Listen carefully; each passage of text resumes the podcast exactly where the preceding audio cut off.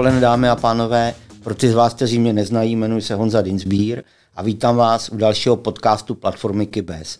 Mým dnešním hostem je, jak jsem si přečetl v nedávném vydání časopisu pro města obce, zarputilý evangelizátor problematiky kybernetické bezpečnosti a informační bezpečnosti ve všech jejich aspektech. Aleš Špidla. Dobré odpoledne. Začneme tím, jak jsi přišel k tady tomu honosnému titulu. No, já si myslím, že je to tím, že jsem zarputil. Jo? Že zarputilost se projevuje tím, že i když mě vyháněli s problematikou kybernetické bezpečnosti, zažil jsem v nemocnici argument, když jsem tam vstoupil s tím, že tam chci zavést kybernetickou bezpečnost pana inženýre, my jsme tady všichni jedna velká rodina, my si tady věříme a vy tady chcete nějakou kybernetickou bezpečnost. Takže na tyto argumenty jsem narážel velice často a nedal jsem se. Je fakt, že eh, tady k tomuto titulu jsem si sám vnitřně pocitově přidal titul několikanásobný mistr světa v házení hrachu na zeď. Ale pohybuješ se v kybernetické bezpečnosti, takže asi víš, o čem mluvím. Aleši, vím, vím, že to je běh na hrozně velkou vzdálenost. Právě by mě zajímalo, jak jsi k tomu přišel a kdy jsi k tomu začátku, nebo k těm začátkům kybernetické bezpečnosti. Tak já v podstatě od roku 1984 se živím IT jako takovým, to znamená od sálových počítačů. Asi eh, takové první přiblížení bylo, když jsem eh, eh, měl firmu se společníky vzdělávací, a začal jsem učit záchranu dat ze zhavarovaných disků. Za jedno jsem to učil, za druhé jsem to taky prováděl. Opravdu jsem zachraňoval data z disku skoro takovým ručním způsobem. No a potom už ty aspekty, které, eh, které vedly k té kybernetické bezpečnosti, přicházely tak nějak sami. Spolupráce s lidmi z firmy Tripsy, to byl jeden takových slavných eh, antivirových programů a přišlo potom AVG. Kontakt s těmito lidmi eh, hodně blízko tady této problematice mělo moje angažma na Úřadu pro ochranu hospodářské soutěže, kde jsem mimo jiné, mimo jiné pracoval jako specialista pro forenzik IT, což je vyhledávání důkazů v digitální podobě. A to už vlastně se eh, dostáváš hlouběji do těch dat, do, do těch systémů, protože potřebuješ najít i to, co chtějí skrýt. A potom eh, angažmá v Úřadu pro ochranu hospodářské soutěže mě oslovil minister vnitra, eh, tehdy Martin Pecina, který eh, dostal za úkol nastartovat kybernetickou bezpečnost České republiky jako na té státní úrovni. A protože neznal jiného blázna než mě, který dokáže během 14 dnů totálně změnit změnit život a nastoupit eh, z opravdu zajímavého a řekl bych i teplého místečka na Úřadu pro ochranu hospodářské soutěže na ministerstvo vnitra s úkolem napsat strategii kybernetické bezpečnosti. Jiného blázna takového nenašel, nebo ani neznal. On mě zavolal jako prvnímu, no a já jsem opravdu v tom roce 2010 nastoupil a veškeré ty zkušenosti, které tehdy jsem měl i na té technologické úrovni, teďka už spíš na té systémové a strategické, tak, tak jsem prostě do toho vložil. Měl jsem to štěstí, že jsem se potkal eh, s lidmi typu Mila Marčan, Jarda Šmít, eh, Kaja Kuchařík, kteří byli členy mezirezortní koordinační rady pro kybernetickou bezpečnost a společně jsme vlastně vytvořili tu strategii kybernetické bezpečnosti. Jasně. Dneska se píše rok 23 je to 13 let. Eh, zkus ze svého pohledu zhodnotit, jak daleko jsme pokročili, co jsme, čeho jsme dosáhli a případně, kde máme ještě rezervy po těch 13 letech. Teď myslím my jako Česká republika samozřejmě. Eh, my jsme eh, měli jednu obrovskou výhodu, která mimo jiné byla dána i tou zarputilostí, že v té strategii jeden z prvních bodů byl musíme mít speciální legislativu pro kybernetickou bezpečnost. Drtivá většina i odborné veřejnosti, jak eh, z právního prostředí, tak z toho technického prostředí, byla proti tomu. Jo, a tam se projevila, projevilo i to, že eh, jsem získal na svoji stranu eh, odborníky z obou dvou oblastí. Přesvědčil jsem je, začali se mnou spolu bojovat za, za tu legislativu chci jen upozornit, nejsem autor zákona o kybernetické bezpečnosti, jak se občas o mě někde napíše nebo řekne. To opravdu nejsem, to bych neuměl. Ale prostě směřovali jsme to takovým směrem, že nakonec z nás byla překvapená celá Evropa a vznikl zákon o kybernetické bezpečnosti. Bohužel možná neskušenost, možná to, že to nebylo odkud obsat.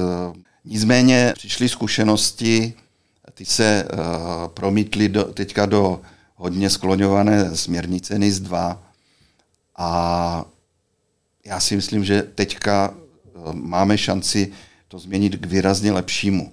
Co se týká toho stavu tady a teď, je to strašně pomalé. Všichni jsme si mysleli, že zavedení těch opatření a touha naplnit to moje rčení, že kybernetická informační bezpečnost není otázkou zákonu, že je otázkou sebezachovy, že, že to prostě hlavně ti decision makers, kteří vedou instituce, vedou nemocnice, vedou úřady, že prostě to pochopí na první dobrou a že udělají všecko pro to, aby kybernetická informační bezpečnost byla zavedena v dostatečném rozsahu, ta se nenaplnila, tato touha.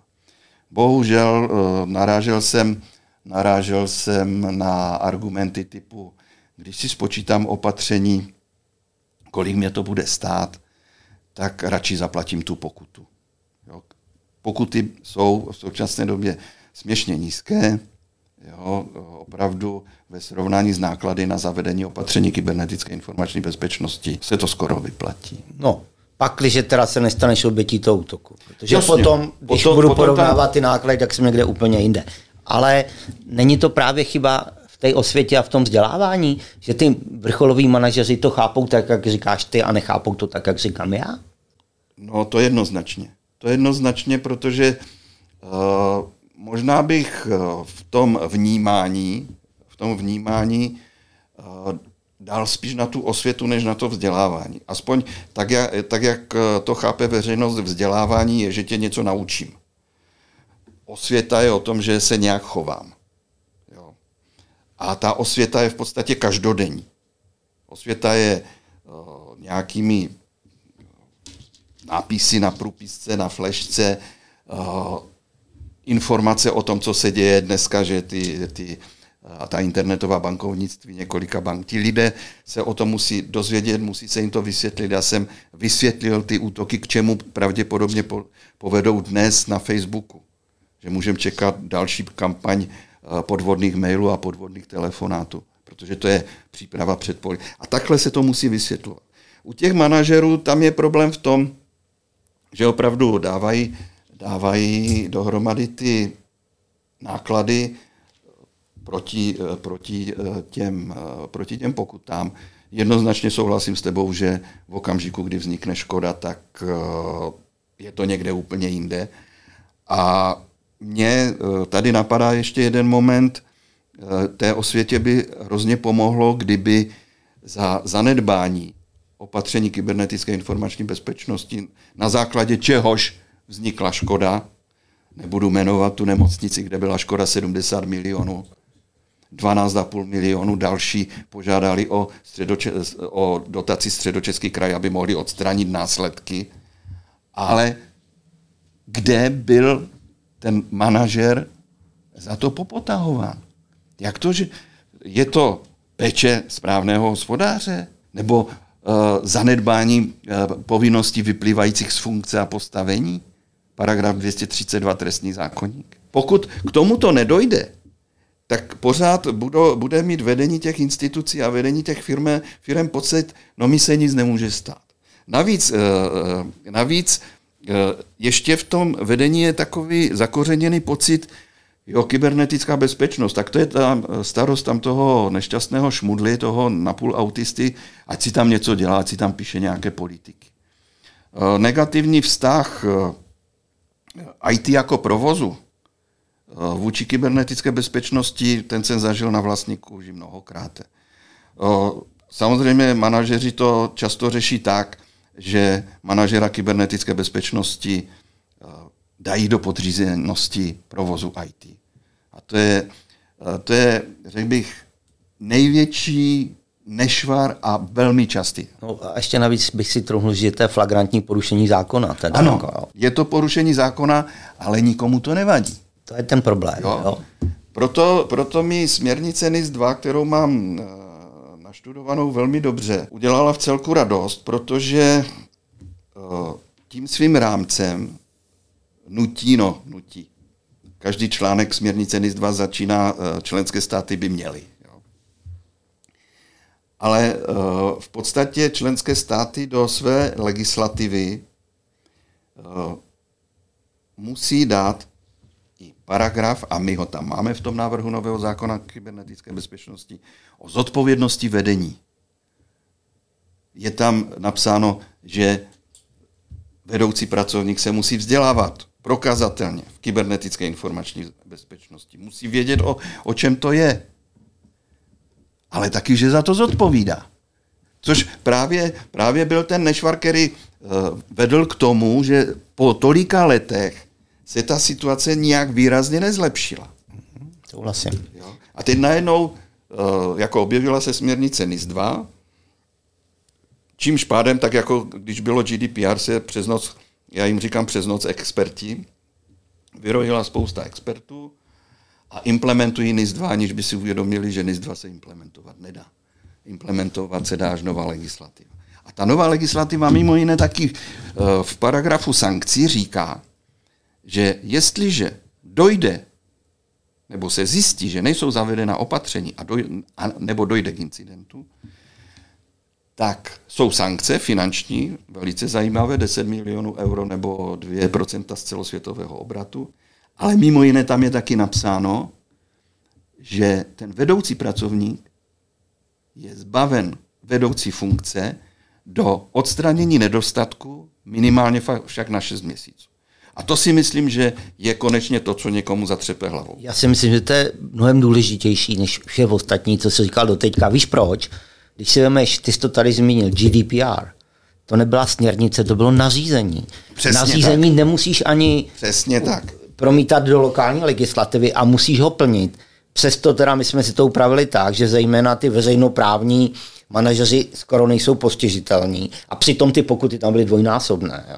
Čili No to postižení vyplývá ze zákona o, o zpracování osobních údajů, kde je vyloženě napsáno, že opravdu státní instituce můžou dostat pokutu snad pět tisíc. No, Všem, tady je Stojí otázka. vedle sebe státní škola a, a soukromá škola, státní zaplatí pět tisíc a soukromá 20 milionů. Ani jeden nejsme právník, ale troufnu si říct, že kdyby se s tím šlo na evropskou úroveň, takže naše právo není nadzazeno právo Evropské ale unie. pro ochranu ale... osobních údajů připravuje novelu tohoto zákona, kde budou dány pokuty na jednu roveň. Z jednoho jednoduchého důvodu, řekli mi to do očí, nefunguje to. No, vím. Jo? Za, za těchto pokud to nefunguje. Jo. Takže, takže uh, máš naprostou pravdu a to je to, co veřejnost uh, nevnímá. Rozdíl mezi nařízením a směrnicí. Jo. Čili myslím si, že všechno, co jsi říkal, trošku dává zapravdu mě, že potřebuješ oboje osvětu. To je takový to všeobecné vzdělávání, pozor, dávej si pozor, ano, tohleto. Připomínání. A, připomínání a potom e, speciální vzdělávání pro určité funkce. A teď nemusí to být jenom manažeři jako, e, myslím, vrcholová zpráva instituce. Potřebuješ to, co zákon chce a to, čeho je nedostatek, manažery kybernetické bezpečnosti. Potřebuješ architekty bezpečnosti. O auditorech ani nemluvě. Že jo? To jsou role, které máš zákonem předepsané a na které, já nevím, jestli dostatečně dneska připravujeme ty, ty potenciální adepty. No, dostatečně eh, tady je, tady je vidět, eh, tady se projevilo to, že eh, kvalitní, kvalitní absolventy připravují kvalitní školy. Já třeba mám obrovskou radost z výstupu ze středních škol. Střední škola tady Smíchovská, v Brně Čichnovka, a teď jsem zapomněl, ještě... Je jich asi pět. Je jich asi pět, které, které mají vyloženě obor kybernetická bezpečnost. Na vysokých školách, tam já mám trošičku problém v tom, ale to je můj problém už z dob studií, že my jsme byli vzděláváni všichni, jako by se z nás měli stát vědečtí pracovníci. Dva roky matika, fyzika a potom teprve něco, co se dalo použít v praxi. A obávám se, že, že podobně to funguje i teď a tady chybí ten základ toho vzdělání, na který by na té vysoké škole navázali, pokud teda ne, neabsolvovali nějakou tu specializovanou střední školu. Já jsem měl na brigádě na jednom pracovišti klučinu, který ukončil gymnázium a šel, šel na fakultu informatiky a ptal jsem se ho, měli jste informatiku? Měli. Probírali jste kybernetickou a informační bezpečnost? Nula. Nula. Tam, když se nenajde osvícený pedagog, kterého to trápí, a věnuje tomu ten, ten svůj čas, tak prostě to tam není. My zabíráme výuku informatiky učením Wordu, Excelu, PowerPointu. Word se má učit v češtině, Excel v matematice, PowerPoint ve výtvarce. Jo? Protože to jsou nástroje. A místo, aby jsme ten ušetřený čas věnovali kybernetické bezpečnosti, tak to prostě neudělám. Tak, eh, já mám komentář k tomu, že si osobně myslím, že těch pět škol nestačí vychovat ty, ty počty. Takže asi by to chtělo nějaký, eh, řekněme, komplexnější přístup. Neustále doufám, že to byl pilot a že ten pilot dojde k, nějakému, k nějaké plošné realizaci. Oba si pamatujeme, že to už to bude těch sedm let pomalu, ne? To, to, co, to, co se s tím pilotem začalo. Tam to mě srazilo do kolen, když mi uh, jeden člověk z ministerstva školství řekl, že to musí být v pilotu sedm let, a ověří se, jestli to funguje. Jsem říkal, pro boha svatého, vidíte, co se děje. Jo? A když si uvědomíme, že ve státní, jenom ve státní správě chybí zhruba tisíc specialistů na kybernetickou bezpečnost, máme teďka nějakých 360-400 osob povinných, které musí obsadit tu pozici manažera kybernetické bezpečnosti. Jo? Nebo někoho tam na to mít. Teďka. Teďka. Potom 6 tisíc. 6 tisíc je minimum, eh, odhadu už teďka hovoří, že to bude spíš 12 až 15 tisíc. Jasně, eh, většina bude eh, v rovině těch nižších povinností podle vyhlášky o regulovaných, o poskytovatelech regulovaných služeb a menšina jich bude v těch větších. Ale i tak nás strašně bude chybět. Ale co je tam tak hodně skryté? NIS 2 otáčí kolo dějin kybernetické bezpečnosti od bezhlavého nakupování škatulí, někdo někde vykřikl SIEM, všichni kupují SIEM, jo, k tomu, že na každý takový nákup, na vytvoření toho řešení, musí být analýza rizik. A dokonce zaznělo, při nějaké analýze dopadu NIS 2 zazněla informace, že každá střední firma bude muset mít dva až čtyři riskaře na full time na plný úvazek. Ale ty už tady vůbec nikdo nevychovává. Ty už tady vůbec nikdo nevychovává. No dámy a pánové, kde je vezmete? Teď se mi trošku nahrál. Dalo by si to řešit nějakými softwarovými řešeními, nedalo? Já jsem tu nahrávku tušil. no jasně, že jo. Jasně, že jo. Ale tady je jeden moment, já tedy nevím, jestli můžu chválit Gordy. Určitě můžeš. Určitě můžu, no to, i tuto odpověď jsem čekal. Hele, uh, těch lidí je opravdu málo. Často eh, je tam, se tam tisní v koutě jeden manažer kybernetické bezpečnosti, má na starosti třeba menší nemocnici, ale protože je zodpovědný, tak, eh, tak to chce postavit na tom řízení rizik. A čím intuitivnější je ten nástroj, tím lépe se mu to, eh, se mu to zpracovává a mám s tím vlastní zkušenost a tady opravdu musím pochválit Gordik, protože viděl jsem ten váš nástroj pro řízení rizik, eh, je intuitivní, pomáhá, vede toho člověka v tom řízení rizik, v tom zpraco- zavedení aktiv, zpracování aktiv. A nepotřebuje tam mít toho riskaře na full time. Protože opravdu, eh, já mám rád, když, protože jsem líný z podstaty, když mám nástroj, který to udělá za mě. Viděl jsem možná deset nástrojů pro řízení rizik. Na, s tím dokáže pracovat opravdu jenom odborník na řízení rizik. Ale tady ten váš nástroj je do té míry intuitivní. Mi se líbí, že pracuje s číselníky, jo, že prostě ten člověk eh, nemusí dělat ten folklor, jo, který ho potom stejně zavede do pekla, ale prostě z číselníku vybere. Nechci říct, že nechtíc, protože jsem vás chtěl pochválit, ale v tom to musím Gordy pochválit. Řekněme, že tady kolega z ulice nebo někdo by chtěl se stát tím manažerem kybernetické bezpečnosti. Co bys mu doporučil, aby absolvoval, co by měl znát, nějaký návod? Nějaký návod. Eh, určitě by to eh, neměl být člověk bez praxe. Ta praxe je tam opravdu nutná. Já bych doporučoval, eh, nebo takhle, doporučuji, aby manažer kybernetické bezpečnosti absolvoval nějaký kvalitní kurz, s tím ale, že už má třeba zkušenost, že už pracoval nějaký, nějakou dobu v IT a doporučoval bych mu, aby se zajímal o to, co ví architekt. Vůbec nejlepší by bylo, kdyby manažer a architekt absolvovali stejné vzdělání. Jo? Architekt tím, že eh, má stejné vzdělání jako manažer, ví, proč to dělá, proč tu architekturu tak navrhuje. A manažer, když bude mít stejné vzdělání jako ten, ten architekt, ví, že to ten architekt udělal dobře, podle jeho představ. Manažer musí mít také schopnosti vyjednávací, protože často chodí pro peníze. Vysvětluje, proč je to nutné. Musí mít obrovskou trpělivost. Musí mít uh, bílou barvu, aby zatřel ty krvavé fleky, jak narazil hlavou do zdi. Jo? To je ta trpělivost, že, že ho to neodradí. Ale musí taky odhadnout, v kterém okamžiku už to nemá cenu. A jít jinam. I, I na to jsem narazil, i to se mi stalo prostě. Uh, jeden z nejtěžších argumentů, eh, se kterým jsem kdy bojoval, bylo, ale my jsme to tak vždycky dělali a stačilo to.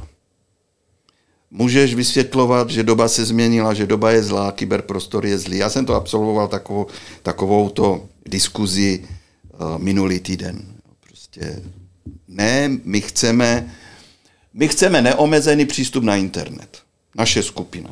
To já nedovolím. Ale my to potřebujeme ke své práci. A vždycky jsme toho měli. Bohužel. Že, takže, uh, jak říkám, vyjednavač, psycholog, uh, psychologii z toho pohledu, protože povede, povede tým, tým lidí. A tým lidí na, ti lidé uh, budou třeba na, na citlivých pozicích. Je to člověk, který rozhodne o tom v nějakém soku, rozhodne o tom, že se spustí alarm a že se budou dělat nějaké zásadní a často i bolestné kroky, no ale ten uh, manažer by měl vědět, že třeba má doma problémy. Jo, aby to neudělal umyslně, aby umyslně uh, má hlubokou znalost třeba té infrastruktury, nastavení bezpečnostních technologií. Naštvého, naštvého šéf, Takových případů je milion. Jo? E, kyberkriminálníci milují současné nebo bývalé naštvané zaměstnance. Jednoznačně. Jo, takže i toto by měla být uh, schopnost toho manažera. Kde se to naučíš? No, je jo, takže on, on by měl mít i nějaké lidské, lidské vlastnosti, povahové vlastnosti. No, takzvaná sandvičová pozice. Že? Ano. Ze zora na tebe tlačí vedení, tady provoz, ona je to možná ještě... Je to víc než sandwich. Ještě víc rozměrů než sandwich, přesně tak, protože biznis a tak dále. Nicméně, ano, když o tom tak přemýšlím, tak jediný, co ty máš, je ta analýza těch rizik. Protože když máš udělanou dobře tu analýzu rizik, tak tam jsou ta rizika vyjmenovaná, vidíš tam ty následky a ono tě to i povede. Vidíš tam opatření a vidíš tam jejich cenu. Tak, přesně. A tu, tu cenu můžeš dát do, do roviny s tím, co budou stát následky nějakého útoku. Já svým studentům už minimálně 10 let říkám, analýza rizik je ideální nástroj na to, jak si říct o prachy, protože je to podklad. Takhle, když já tam přijdu, ano, všichni slyšeli SIEM, tak potřebujeme koupit SIEM, no možná mi ho koupí. Ale když mám analýzu rizik, tak mám jednotlivá rizika, k ním jednotlivé dopady, protože na tom ta analýza rizik spočívá. Jaký to bude mít dopad, sečtu dopady a tady mám opatření, sečtu opatření, hotovo. Jo, třeba taky mám napsáno, když si koupím SIEM, tak potřebuju pět lidí, kteří ho budou provozovat. Ano, ano. A, a plyne mi z toho, že jedno bez druhého nemá cenu, jsou to vyhozené peníze. Potkalo mě velké štěstí, že v podstatě filozofii, kterou já učím opravdu už uh, deset let, a sice pohled na ta rizika před, skrze službu z hora. Toto je služba, která mě živí, toto je služba, která když nebude fungovat, tak mě zavřou. Toto je služba, která uh, zachraňuje životy. A podívám se z hora a na čem je závislá. A je závislá na takovém informačním systému, na těchto technologiích, na těchto lidech, na těchto barácích. A e, mám to štěstí, že, že mě oslovila jedna firma, která nástroj, který tento pohled dává a propojuje e, všechny světy a na základě analýzy rizik, biznisový svět, e, svět fyzické bezpečnosti, provoz, turbiny, je, je nám to jedno, tak dá ne 15-20 obrazovek, ale jednu. Takže e, nebudu jmenovat, jo, ale, ale jde, jde, jde o to, že toto je ten správný přístup. A e, ty se mě stejně zeptáš na umělou inteligenci. Samozřejmě, mám to tady připravený, tak začni. Takže, ale takovýto přístup bez umělé inteligence nejde. Já uvedu příklad, můj oblíbený příklad. Platnou kartou se človíček přihlásí ve filiál, filiálce nadnárodní firmy v Praze do počítače. Platnou kartou v podstatě jakoby stejný člověk projde turniketem do filiálky v Singapuru. Platnou kartou v závodní kantýně v Paříži stejnou kartou zaplatí bagetu. Odděleně je všechno správně. Ale najednou dohromady v rámci hodiny, dvou, takže někde musí začít houkat sirena, svítí červené světilko, jo? Takže toto je princip těch systémů, které jsou nad těmi siemi a umožňují, umožňují z těch, eh, zbavit se těch obrazovek, protože ten ti řekne, dá do korelace události,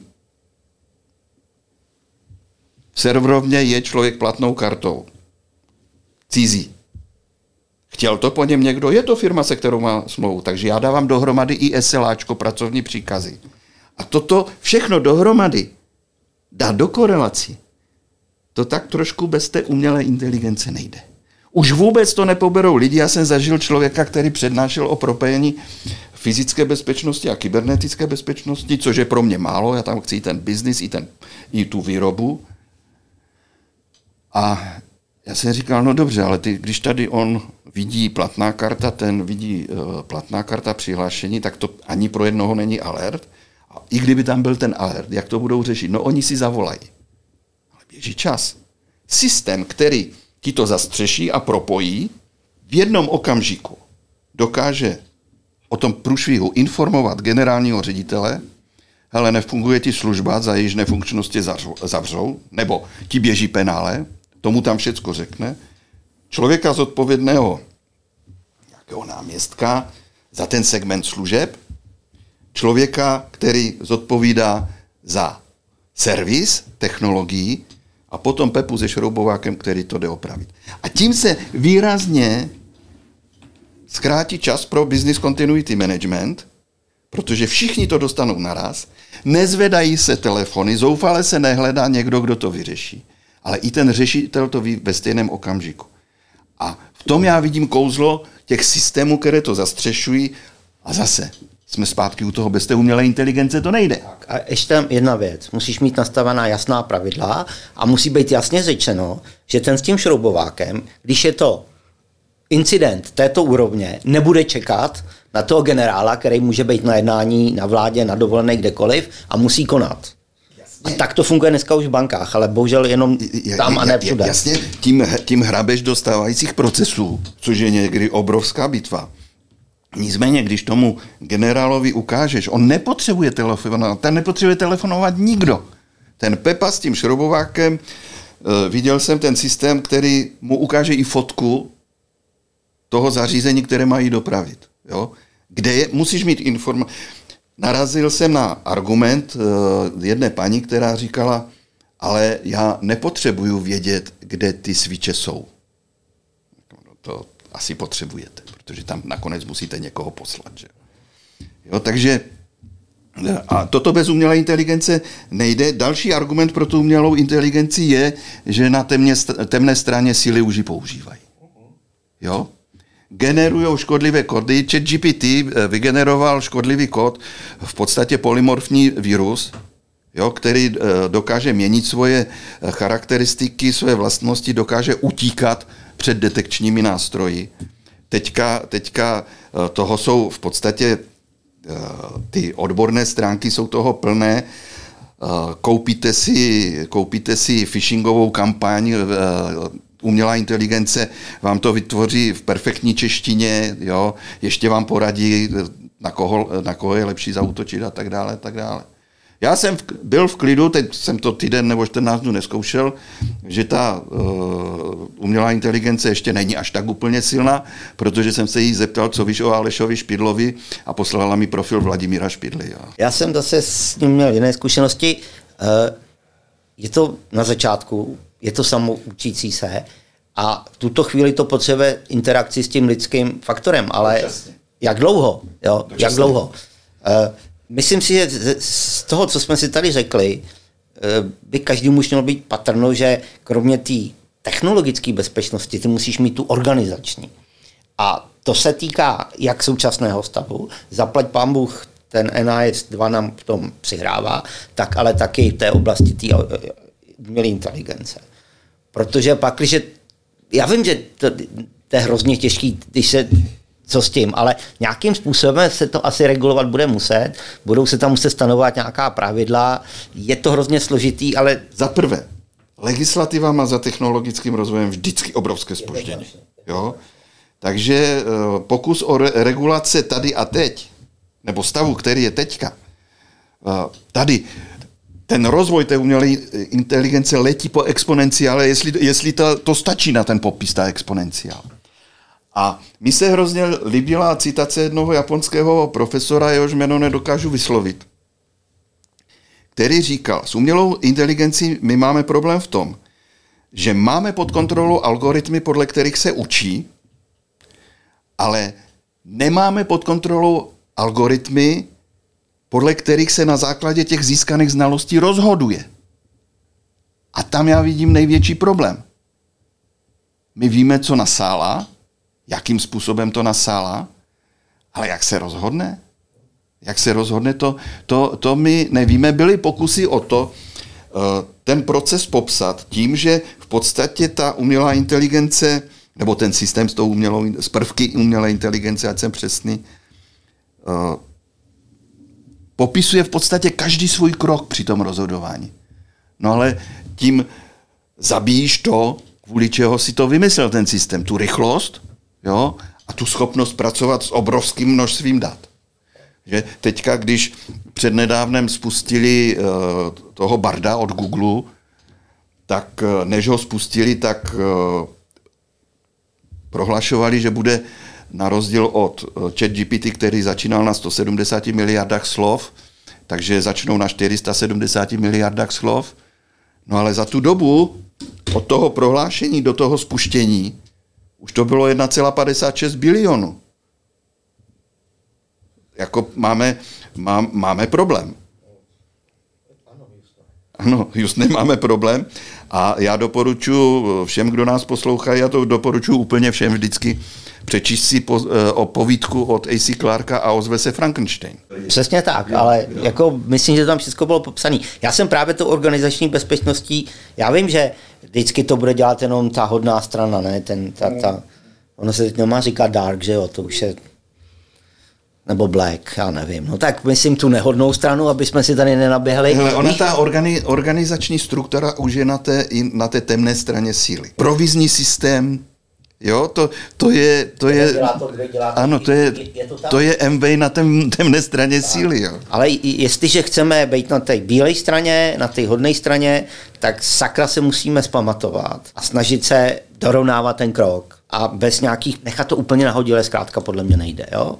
Víš, tady já vidím hlavně ten problém v tom, že uh, lenost je nejsilnějším motorem pokroku a my to víme. My třeba tu technologii oželíme, protože si uvědomujeme to nebezpečí, ale je nás 0,1%. Jak všichni jsou okouzlení těma technologiemi. Chtějí mít všechno smart. Všechno je smart a ztrácíme kontrolu nad tím světem. Já mám studenta, který, eh, který programuje chytrá auta. Ve své semina, semestrální práci napsal Boeing 737 v jeho informačním systému a řídícím systému je 7,5 milionu řádků zdrojového kodu. V současné době chytrá auta těch řádků mají 50 milionů. V roce 2025 se předpokládá, ale to, byl, to je předklad, předpoklad z loňského roku, že jich tam bude 75 milionů. Při průměrné chybovosti 2 až 5% z počtu řádků není těžké si spočítat, kolik tam můžeme mít průšvihu. A to je, to je to děsivé. Ale my se nedáme. Sež nám síly a zdraví stačí. My, když jim na té křižovatce vystoupíme, zabuchneme dveře a nastoupíme, zavoláme do té Indie a on mi řekne, co vám tam svítí, jeďte do servisu. To mám za Aby sebou. tě nesejmulo eh, chytré auto, protože jsem se dozvěděl, že do softwaru, rozhodovacího softwaru, do koho napálit, je schopno vyhodnotit věk. A v našem... Na, Jsme v pytli.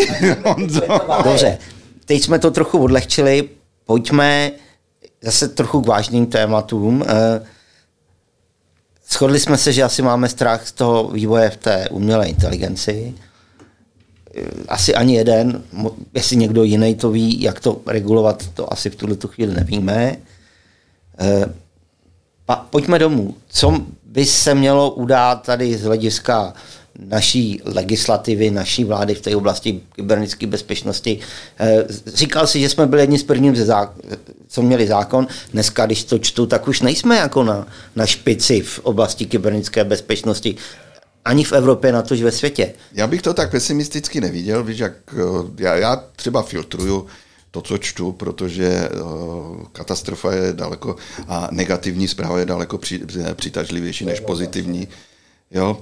Uh, myslím si, že tady máme spoustu chytrých lidí, spíš se bojím toho, že nám utečou, že utečou z těch míst, kde je jich nejvíc zapotřebí, do míst, kde budou lépe zaplaceni. Jako těž, těžko, to, těžko to těm lidem vyčítat a spíš než, eh, než odvolávat se na tu legislativu, tak změnit ten systém placení těch odborníků ve státní správě. Tam, tam může dojít k těm největším průšvihům. Opravdu. Generální ředitel fabriky, když mu předložím jasnou analýzu rizik a řeknu mu, hele, když bude, nebo v nemocnici, to, to je konkrétní příklad, když stojí CT, tak to stojí tu nemocnici 20 milionů.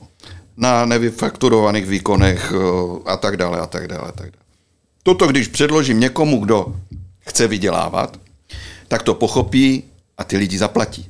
Zejména ty nemocnice, tam to až tak V nefungovalo. nemocnicích, v nemocnicích určitě, V určitě těch fabrikách ne. s tebou souhlasím, Jo, tam jasně ve fabrice, tam, tam je to jednoznačné. Stojí výroba, neplním dodavatelsko-odběratelské vztahy, neodebírám suroviny, protože, eh, protože nemůžu tam to vyrábět. mám černý na tam je to, tam je to spočítám. jednoznačné. Problém je ve veřejné správě a samozřejmě v tom zdravotnictví, ale zdravotnictví si za to může samo. A je, díky, díky těm několika málo veřejným eh, problémům těch nemocnic, jako se o tom ví a ne, neříkám, že by se nemohlo dělat víc, ale jakýsi pokrok snad doufejme Ten, tam ten, je. ten, ten pokrok, eh, víš, co jsme si vždycky říkali, že potřebujeme pořádný průšvih. Průšvih má katalyzující účinek.